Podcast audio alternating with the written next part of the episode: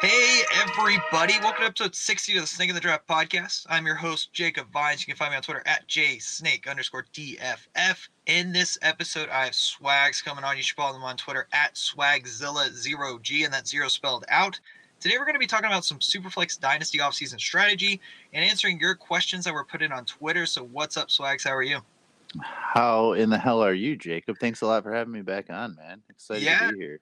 Yeah, you were on episode 50, and then you'll be you'll be peppered in over the next City. forever just with uh this being superflex city which if you aren't subscribed there you should definitely be be uh, tuning in over there and uh even you know you have rookie fever that you do as well so you're all over the place I love it, man. See you at episode 70 then, right? yeah let every 10 let's go Count episode 100 tens. we'll throw a little party Holy cow. It's it's only 40 away that that sounds forever away It'll sneak up on you, man. Just keep grinding. Yeah, for sure. Love it. So let's just go ahead and get right into it. Uh, this is going to be about a 45, 50 minute episode. We're just going to talk as long as we want. So uh, let's just, we talked a little bit about off-season strategy back in maybe August, September related to Dynasty. But, you know, I just want to start with, because a lot of people with the Super Bowl coming up this Sunday are going to really start coming back into Dynasty and wanting to, you know, evaluate their team, see where they're at, and start looking at potential free agents they want to trade for and all of that. So, how do you evaluate your teams and compare them to the rest of the, the league to see maybe if you want to punt another year potentially, or if you want to, you know, go Mhm. hard for contending? Yeah, man, that that's a tough one. So I usually don't really like the idea of punting a year, but I do see I, I think it's important to realize when you need to as well. And I can tell you, I mean, so we're talking a little bit about startup strategies as well today. And I am still very like quarterback early and often. But I can tell you, even with that strong strategy and having that mindset for a while now, I still have teams that I go in and I'm like, dude, I remember when I was bragging about having like six starting quarterbacks on this team not even a year ago. And now I have two.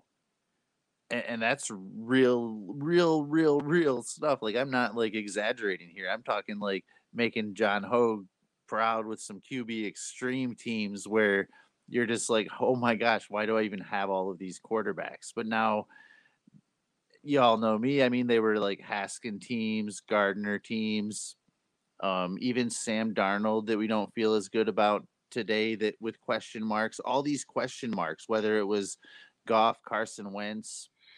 So I mean, this year, I think one thing that changed, and this is this is also like it's a really hard time to really have a gauge on all the quarterbacks in this carousel in 2021. So one thing that's changed for me a lot when I go to look at those teams is how can I ha- how can I find some security in in this whether it's you know trading like a Jimmy G and uh Jameis Winston away for something that's maybe valued a little bit less but I feel a little bit more secure about. Like I want security right now and I'm looking through a lot of my teams and I don't have some of those same warm fuzzy feelings I had a while ago. And Yeah. uh yeah, it's tough, man. I'm I'm with you. There was a league that I drafted. It ended up being like five or six QBs, and ended up trading away Drew Lock and Daniel Jones for some trades that I liked, and then I still had like Tua, Wentz, uh, Jimmy G, Baker, and Matthew Stafford. And like you look at that team now, and you're like, I should have definitely went for one of those, you know, those top ten guys because you look at all those names and you're like, I mean, Matthew Stafford, which we'll talk about in a little bit, is one of those guys that's looking up now. But all the rest, like Tua, maybe Wentz is like he's looking okay. It's not it's not fantastic there. So Yeah. I, I'm definitely with you. And like with the whole idea of trading back now with like first round picks, I'm like, I'd rather hold those, get a QB, feel pretty solid there, and then think about it in the second and the third round, and then from doing some mock drafts, like the fifth and sixth round are stacked. Like it's Yeah. just tons of people that I want. Yeah, I, I'm definitely waiting on wide receivers. I know that um eh, that's still something that is a fashion foe. But man, the wide receiver depth today is so freaking crazy that there's just no reason to go early. Obviously, there's those tier breaks where you're like, wow, I have to take DeAndre Hopkins here. And, you know, I'm not like that person that's really going to adhere to just like one strategy throughout. I think you have to like go with the punches a little bit, but wide receivers don't need to be your focal point early on in the draft. Like you can just you can wait and and be completely okay and build around other positions and in my opinion, I don't know, there was some more like zero RB talk on some of our community pages this morning and I'm just kind of like why is this even still like a thing? That people even like wake up and they're like, "Oh, I'm to crap on the other side of this strategy this morning." Like cuz that's not even what I'm saying. I'm not even saying like it's ridiculous if you draft a wide receiver. I think that we've all gotten good enough like with our strategies that we can make them work for ourselves. Like the so but what we want to be here for is like I want to find a sound strategy that the listeners can use for not only like value but to help them win and to help again have some security over a certain amount of time. I don't want to be like, well, if this goes wrong, come mm. back to me and I'll help you fix that problem too. Like it, the idea in the startup is to set you up for as much success as you possibly can moving forward. I don't want to be the guy that's just like, well, it works for me, so it's going to work for you. Because there are different strategies you can use. And I think that if it goes wrong, like we are here to help, but in the end, like that startup and what you do at the beginning and in your rookie drafts, how you handle those picks, like that's where we can kind of set up for more long-term success and and then just kind of listen for enjoyment and not always have to be tweaking. Like I don't want to help you build something that all of a sudden you're sitting in a situation like I'd even just mentioned for myself where like but let's take the examples where maybe you maybe you didn't maybe you ignored it a little bit more and you took like the later guys like Drew Brees, even Brady, who I know he's got a couple years left in him, we all think. Um, some other older guy, we'll say even Derek Carr. And you waited on those guys. And now if you did that and you're like, but I know I'll be okay when they're gone, I'll find a way to fix this. You're also admitting that you're, there's still another step in your process that has yet to come and you're going to be back to me because at some point like I didn't really do that good for you here. We actually broke it right from the beginning. You'll be okay for now. I taped it up. Call me back up next year and we're going to fix this problem that we created here. That you know what I mean kind of I like so you. I don't know.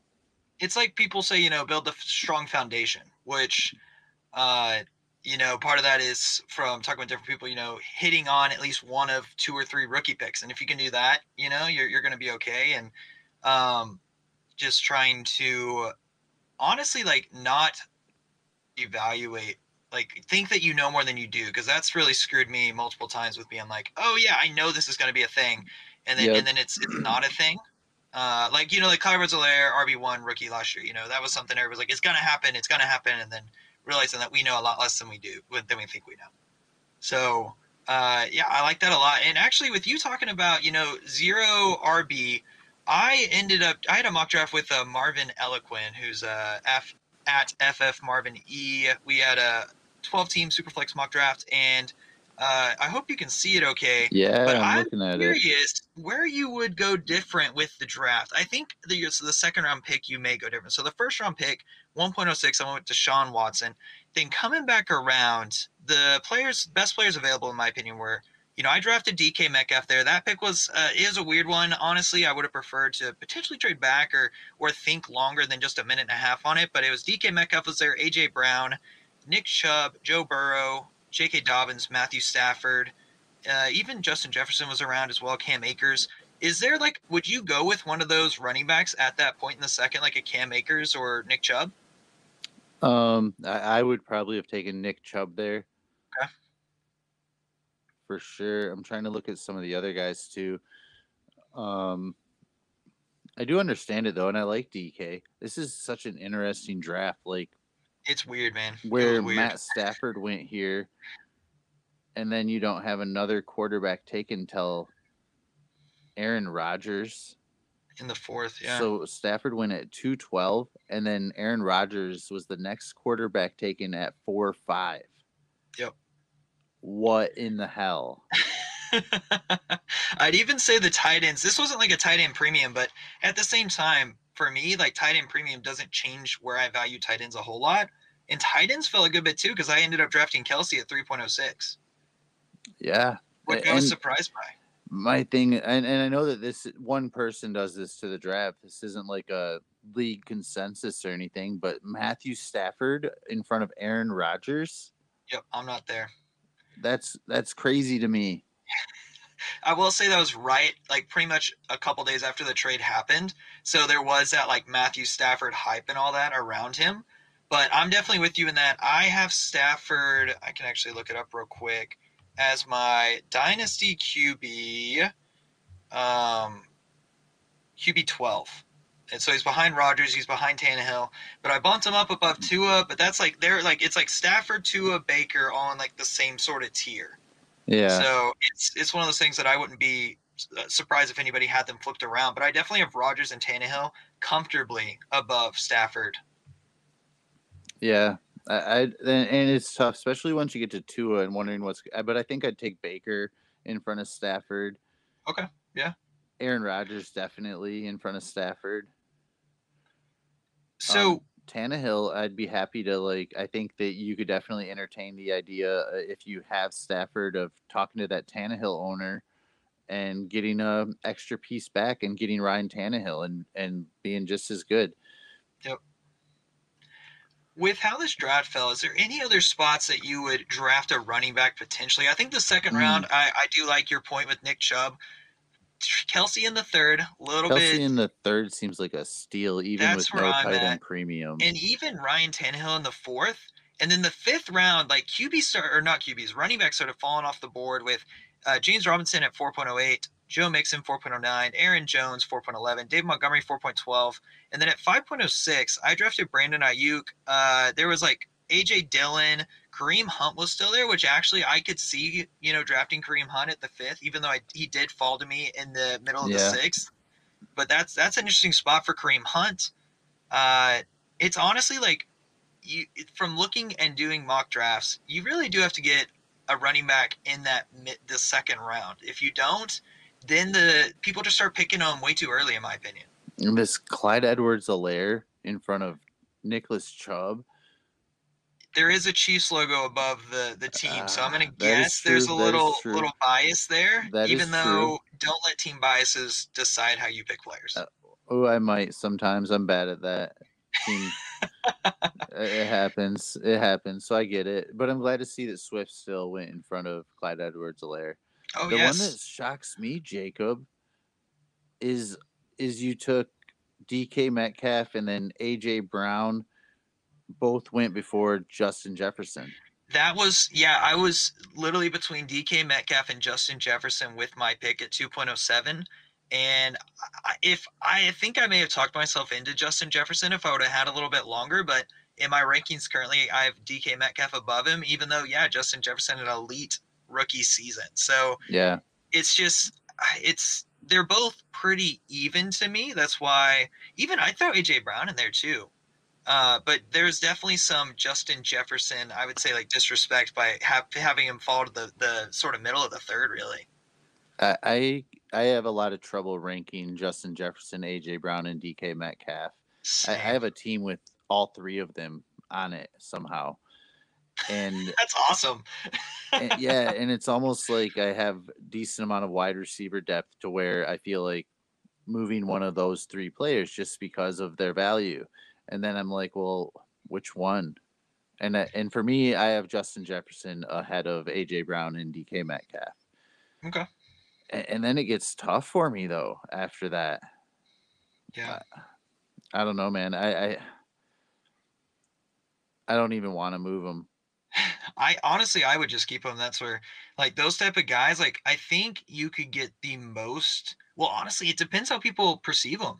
Because if someone, you know, would you move Justin Jefferson for Davante Adams straight up? Because some people do like Justin Jefferson as the wide receiver one. Um, uh, That's It's so tough. tough. because I do have Adams over Justin Jefferson. If that trade hits my inbox, I kind of hate you because because I'm I'm like, wait a minute, I don't Justin Jefferson is one of those like if you ask me my five players that are hard for me to trade away, Justin Jefferson is in that group. Yeah. You know what I mean? Like if you just those players that you and I try so hard to not have any sacred cows, but it happens. And Justin Jefferson's one of those players that I'm almost like I wouldn't say instant reject, but I don't want him on your team.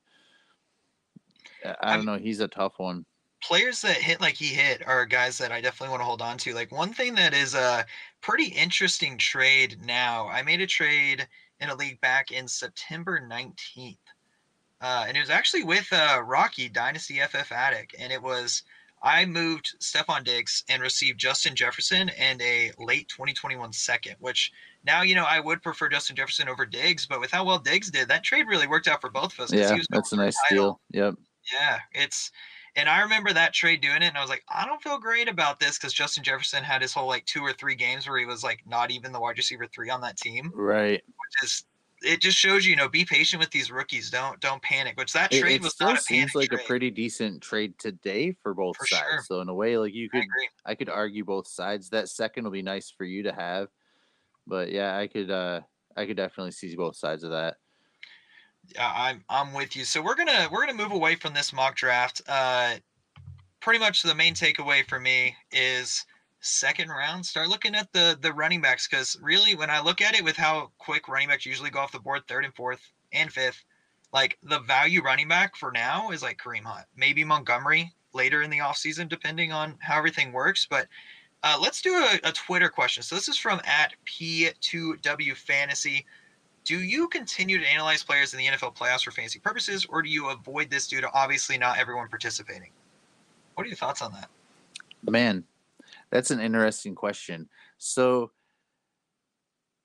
I'm going to take it a little bit of a different direction because I know like uh, my mindset a little bit, and this is how I, I sort of look at it. As weird as this may sound to some people, right now, today, I am not as interested in trying to acquire somebody like Tyreek Hill just in case he he has one more chance to get injured that everybody else doesn't.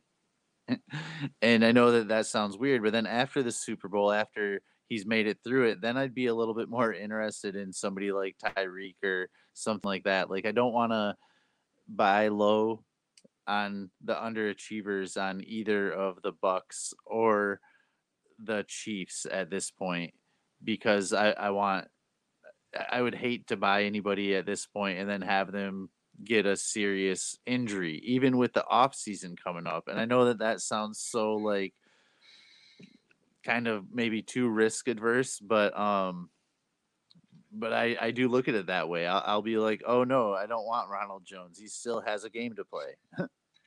Yeah, I mean, I don't, I don't think that's crazy at all. And one thing I will add on to that, and this is actually from at Mike Me Up, which I talk about him a lot on this podcast, just because he has some interesting thoughts, and he was talking about how, like, with looking at like points per game data, adding together like the regular season and playoff games, and looking at how it compares. Not really compares, but just com- just don't get locked in on oh only weeks one through sixteen matter. Whenever to the NFL teams, weeks in the playoffs matter way more. So like Cam Akers Yeah, run is impressive. I'd even say Leonard Fournette's run that he's had is really pretty impressive. It's The running back two in the playoffs with Cam Akers being the running back one. I'm, I'm trying to speak into existence Leonard Fournette on a team as a starter because I have no, dude, I know what you're saying, and I'm glad that you you you probably took the eh, the direction I was supposed to. So I apologize for that, but I do I do definitely notice though, like you said, Cam Akers, Leonard Fournette, like they use these guys a ton in very important games, very important moments. It wasn't just getting there; it was the time that they needed to win. That's when they use these players. So yeah, after that, like passes, you know what I mean? I definitely look at Cam Akers and how he was used in the playoffs, or how interested maybe the Bucs would be in bringing Leonard Fournette back next year after he did decent in these important games. Yeah, and I think also I'm thinking about injuries is a, a good way to decide on when to try to move for players because typically I would say after a game, like there's hype for maybe a week and then it usually chills out. Like I'd say like Jonathan Taylor, you know, he was super hyped up and now he's not really talked about. And I will say his ADP and stuff is pretty high. It's like running back five or six, sometimes even higher than that. Like the mock draft I was showing, I think he was running back four drafted, if not three. So he's he's up there right now. So yeah, it's it's really just just you know it's important to look at the full picture. That's what I yeah, would say. Yeah. And, I mean, you even look at like Barkley, who is on a year plus injury. If that happened today, you're not getting him back at all for next season. So that like, I don't know. It's just it just seems like there's no reason to take those risks to me at this point. Yeah. So switching gears a little bit to advancing to like two or three weeks down the road, talking about, you know, players that are going to most likely be free agents. Do you have a couple of guys you're currently looking at? I know some guys that have been mentioned are, you know, Aaron Jones, Curtis Samuel, those type of guys. Like, do you want to jump in early on anybody because you're like, I can see a massive increase in value coming their way? Yeah, man. I, I see a few guys I always look at, and then I I think like, well, what if they end up on the Ravens?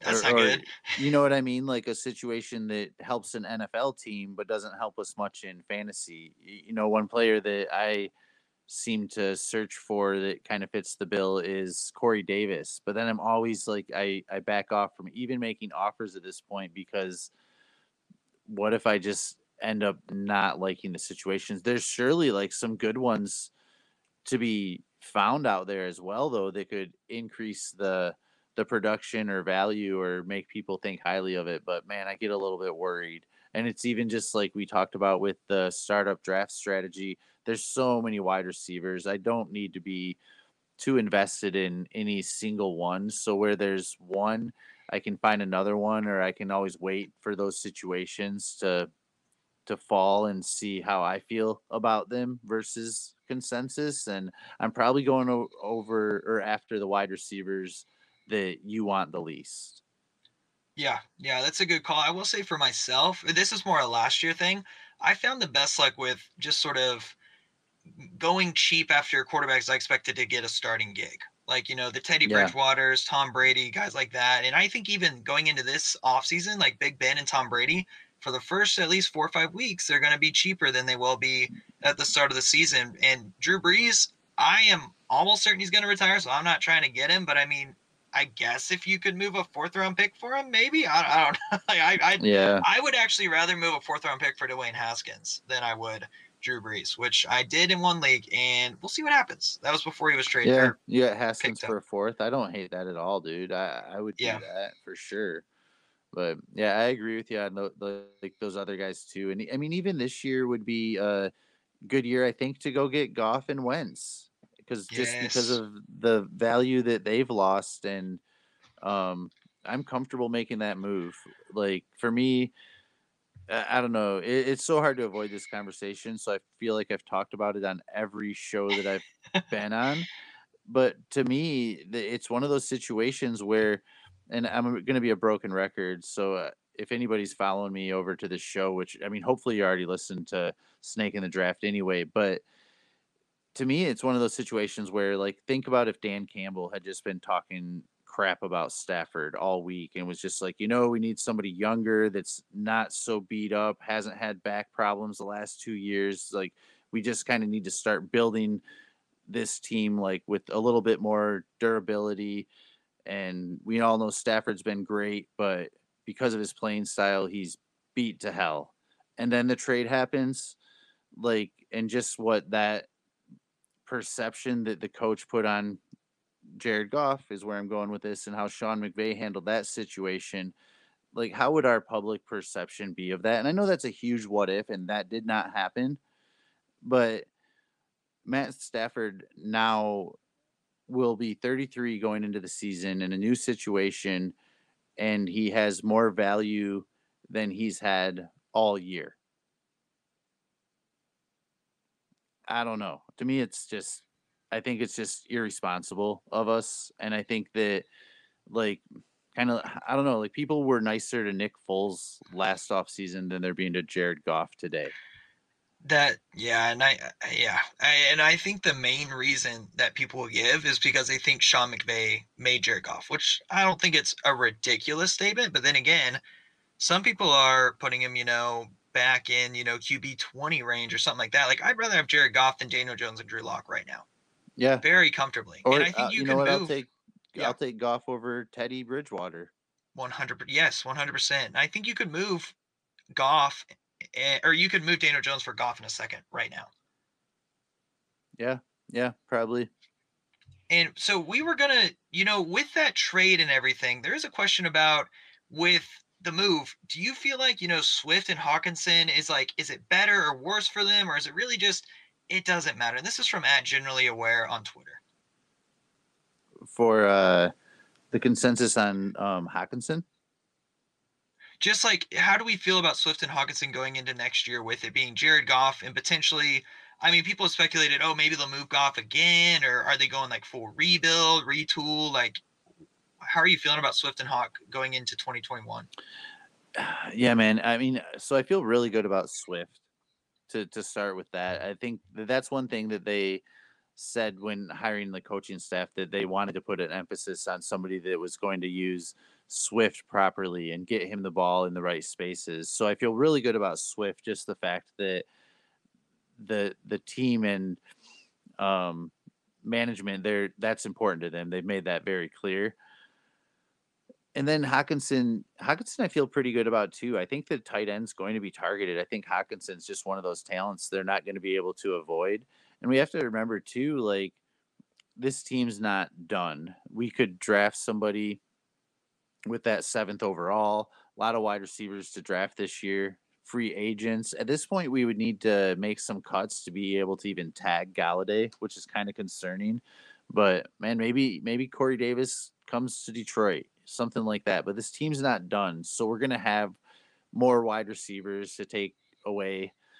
I think Goff's gonna be just fine. Honestly, I think we're being too hard on the guys. Is Stafford better than Goff? Yes, I think he absolutely is. But Goff, I think, has enough NFL experience to still get the ball to our wide receivers. And I mean, he's been fine with Robert Woods and Cooper Kupp, you know, and I don't think that it's going to be one of those things like where Detroit is going to be trying to regress moving forward. We're still going to be trying to play and compete while we get better, younger, build for the future. The the the challenging part here though is even if we draft a quarterback at 107 and you think Goff is going to maintain that job through the year, Goff instantly loses value the day we draft a quarterback. But if we don't, he instantly gains value the day we don't draft a quarterback. So the question is more about Swift and Hockenson. I think they're going to be fine. And then with Goff, if he's not with Detroit, because it kind of alluded to that a little bit, he's going to be with another team. He's going to be a starter in the NFL. Like I'm not too worried about Goff. I'm all about going out and getting some.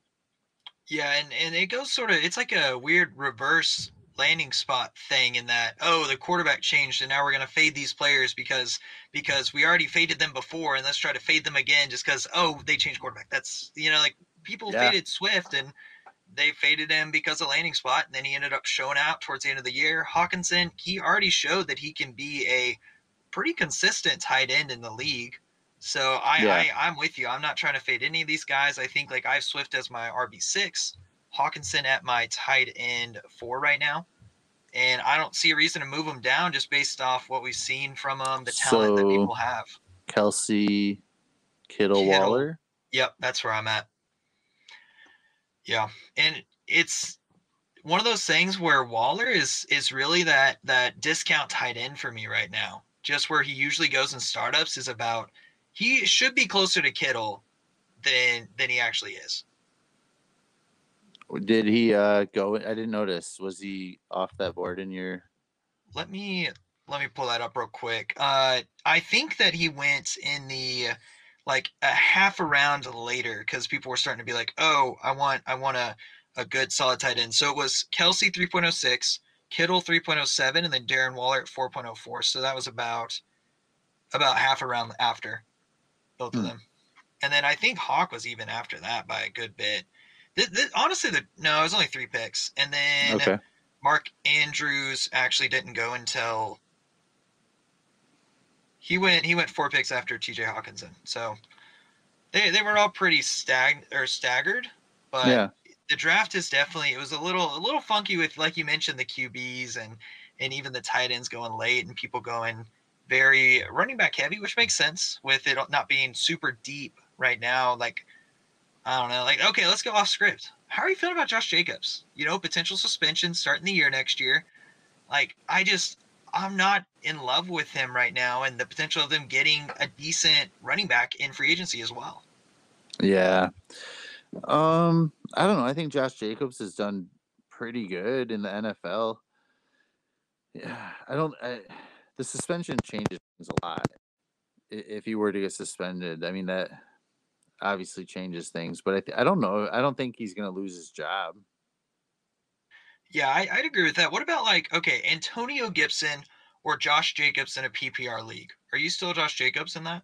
I would be Josh Jacobs. Yeah, absolutely. Okay. I think that Antonio Gibson has more of a chance of losing his job or, or having somebody better than like McKissic come in and take some touches than somebody like Josh Jacobs does. Gotcha. We also had a question on Twitter: Akers or Gibson? Who's higher? Akers.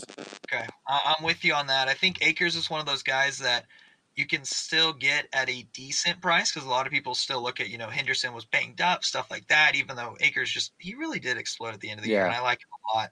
I'd even say for me, like Zeke is a relatively cheap running back to go get right now. I'm not like in love with it, and it depends on the price, but mm, he was Dude, he was an RB one on the year. It's crazy too. Like if you look at his contract, how invested they are in Zeke right now. And I know things happen, yeah. and like Todd Gurley got cut, but honestly, like they're gonna have to be invested in Zeke for a while. And he's done well enough still. Like you, sh- you see signs of him slowing down a little bit, but yeah, you could you could have Zeke in your starting lineup a couple more years for sure. Yeah, and even continuing going off script, J.K. Dobbins in a PPR league, he makes me really nervous because you mentioned the Ravens. We know they don't pass the ball to the running back. They just don't do it the last couple years. Lamar Jackson there runs the ball, gets rushing touchdowns occasionally. Does he like make you, you know, nervous? Like, yes, we did see um, um Mark Ingram be an RB one last year. But how do you like I just feel like his ceiling isn't isn't that high end RB one for J.K. Dobbins. Yeah, I think I feel very similar to you, like just a little bit more worried with Lamar Jackson there and him him obviously taking touches and then if they still have somebody like Gus Edwards there, I do think he's going to be like a viable and I know you're not saying that he won't be like RB2, but of these guys like Swift, Jonathan Taylor, Akers, Dobbins is probably fourth even behind James Robinson for me just because of some of those concerns of the the weekly ceiling that I want for my running backs. Like I think he'll have a safe floor still, but the weekly ceiling isn't going to be as high as some of those other running backs I think you could have for a similar range in a startup or value in a trade. And would you still have Dobbins over Clyde edwards Yeah, for sure. Okay. Gotcha. Me, yeah. uh, we everybody that's followed you on Twitter knows knows how you feel about Clyde Edwards-Helaire and uh, if anybody hasn't seen that, uh, Swags made a trade of Swift for CEH back in was it May? Was it? Yeah, that was May. May, and uh, if you want, you can. I think you still have it pinned on your profile. The, yeah. the trade poll. But I mean, it's also important to clarify that. I mean, I think that Clyde Edwards-Helaire also, like I said about Dobbins, I think he's going to be viable. I think mm-hmm. that he's an awesome RB two for your team, and I think that you should be happy with that. It's just that after that, I'm I'm not too excited. Do you think he's closer to like Montgomery, like sort of that Montgomery status? Like he's an RB two. He's not going to be super flashy. Like sure, Montgomery exploded at the end of the year, but it's it's not like he's going to be RB one year in year out. I, I think um, I think that yes, I think the perception should be closer to David Montgomery, or that he should he should get similar shade that David Montgomery got coming out of his rookie season but I'll tell you what, I, will take David Montgomery over CEH2. But I don't think that Montgomery's gonna. I don't think David Montgomery's ever going to be one of those players to gain value. But I think that he's going to get you the production year in year out. I think that with a better quarterback situation, he'll be better. You look at even like last year, and we were uber focused on his end of year schedule and how well he did. But nobody ever mentioned that those games were also all the games that Mitch Trubisky started. And then you look back at the beginning of the season, and David Montgomery's other like best games were with Mitch Trubisky. And before Foles got out there, he still showed some decent promise when he was on the field with Foles, but all of his best games were with what I think was the team's better quarterback in Mitch Trubisky. And then, so if he has a year where it's just Mitch, which it could happen, sorry to say, or if he has a better quarterback, I like David Montgomery even more. And I don't think that he's going to be replaced. I don't think he's in any fear of losing his job. Yeah, yeah, I'm with you. And with you saying he's not going to gain any value, there is uh, I was talking with some people back like a couple months ago, being like, where would you rank David Montgomery? Because if you start listing players out, it's really tough to get Montgomery above like RB twenty. Like, yeah, you can move him up a couple spots, but uh, it's it's just it sort of sucks though at the same time because he finished as like the RB, I think it was six on the year, Yeah, maybe, maybe RB6. higher. Yeah, and it was just like he he did fantastic, and yet we still look at players that didn't finish as well and still be like, eh, I'm good. Which it makes sense. I'm there too. I have him as RB twenty for me, with you know Kareem Hunt behind him and then Melvin Gordon behind that. So I, I get it. It's just sort of really interesting how he can have legit the RB six finish and be Yeah. no change of value, honestly. Well, maybe a little bit because people were saying I'm not moving a first for him.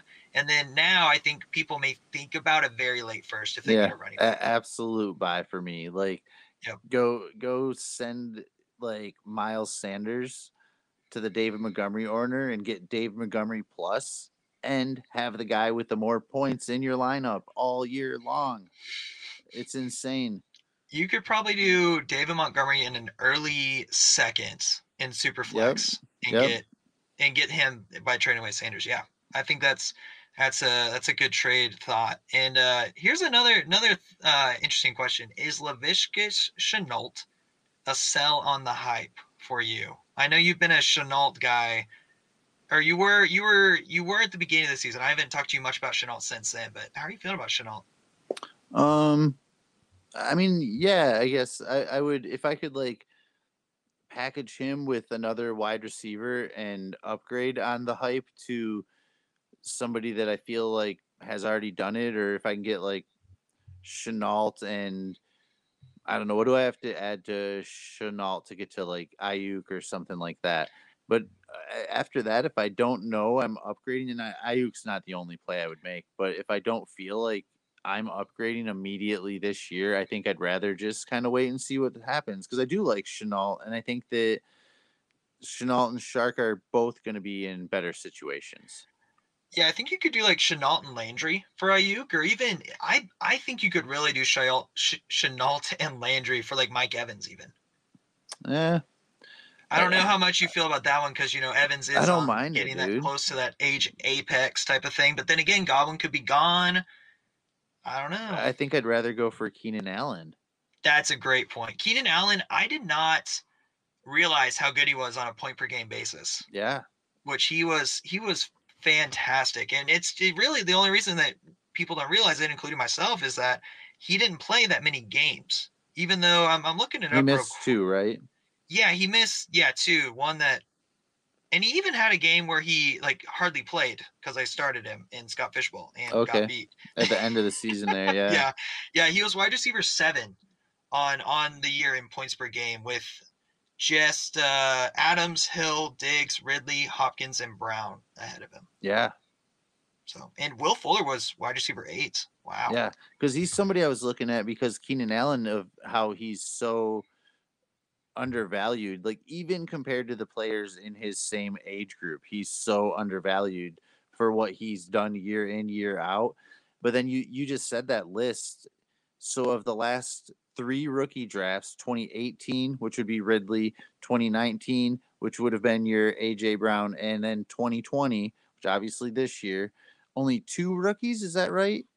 Had more than the average weekly points, but yet we tend to like gravitate and put all this value into rookies that really haven't like exceeded some of the expectations we want to see. Some of them we don't even know like what their quarterback situation would be, but we know Keenan Allen is going to have Herbert throwing to him. He was targeted like so. Oh man, I don't even want to say the number because I'll probably go too high. But I what like one one seventy six, one forty six. Like the number is absurd. His targets this year. 147 on 14 games. So yeah. over 10 targets a game. Yeah. And, and that's going to happen again. Yeah. And I'm, I'm trying to look because there was, yeah, like his last game he played in week 15, he only had three targets.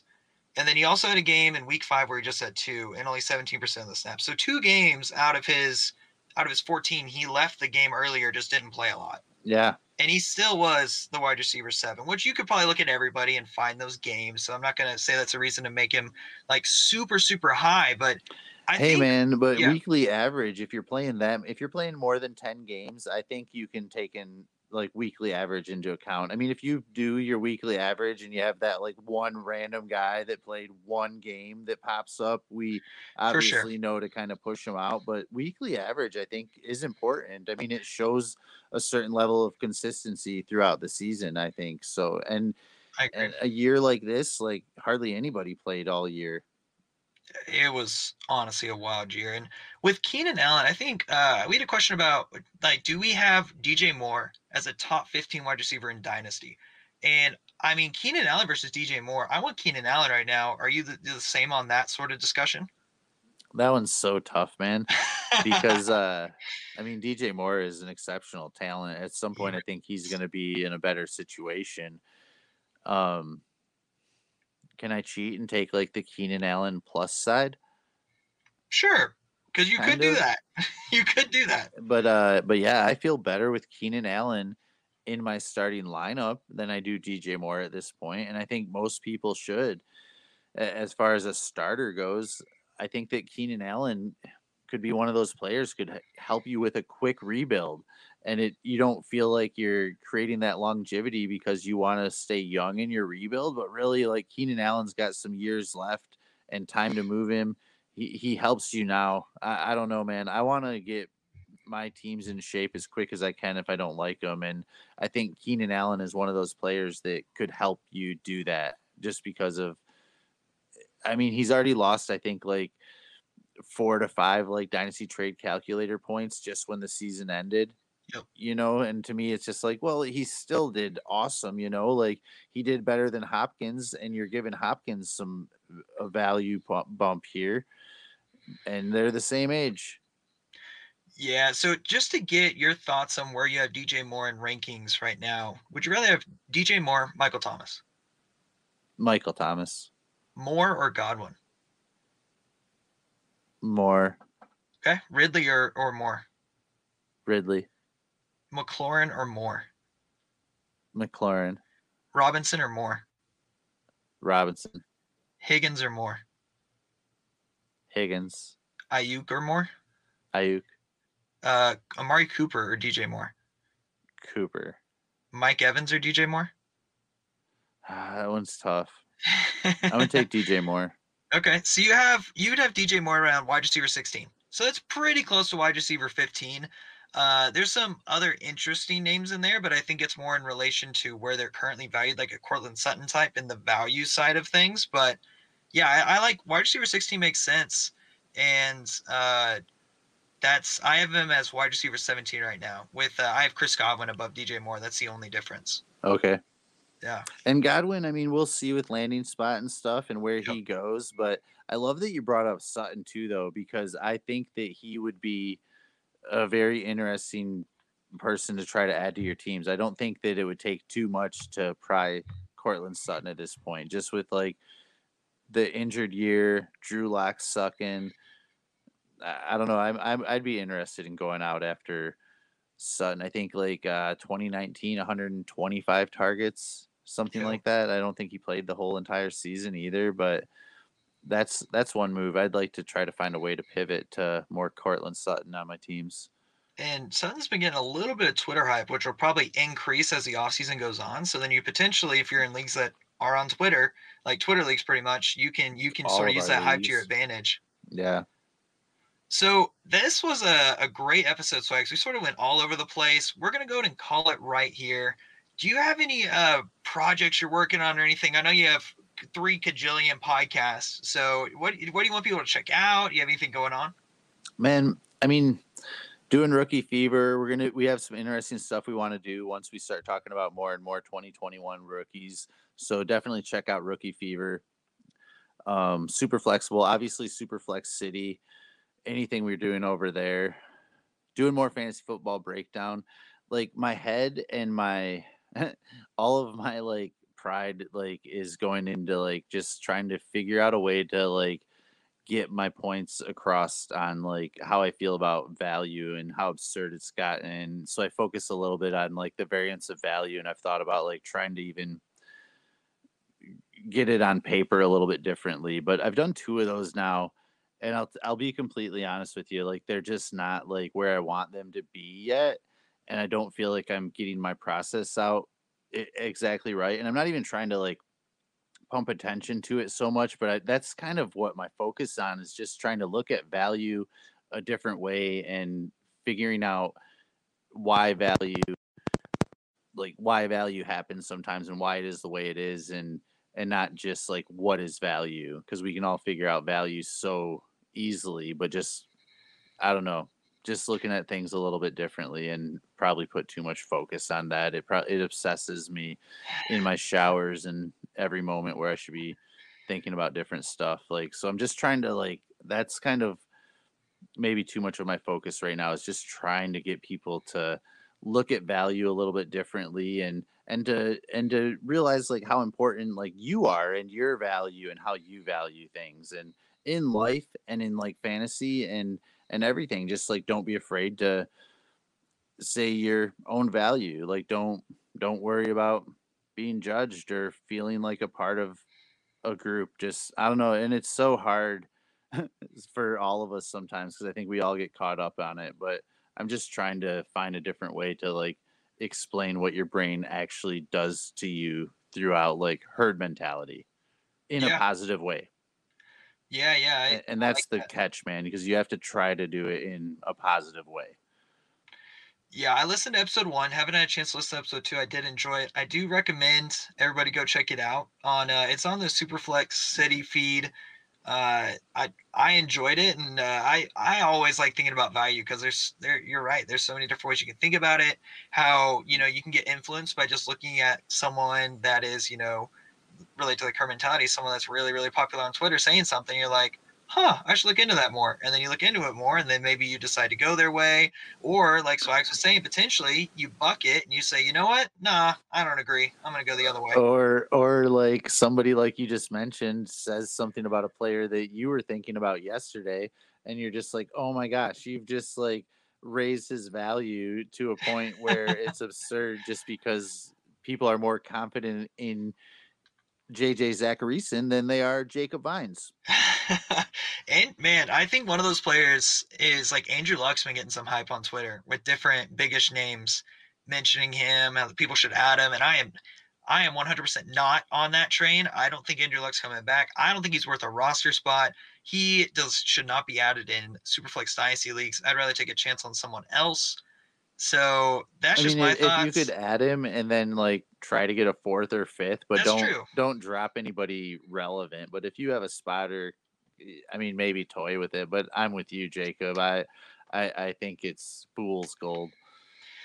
Yeah, I'd rather Marcus Mariota than Andrew Luck right now. Yeah. 100%. Oh, absolutely. Yep. So, anyways, let's before we go on another tangent, let's go ahead and just finish the episode. So, thank you again for coming on Swags. Everyone, go follow Swags on Twitter at Swagzilla0G. Also, thanks for your support and make sure to subscribe, rate, and review to the Snake in the Draft podcast wherever you listen to podcasts. Thank you all for tuning in. Let's be snakes this offseason. Nice. Thank you, Jacob. Always a pleasure.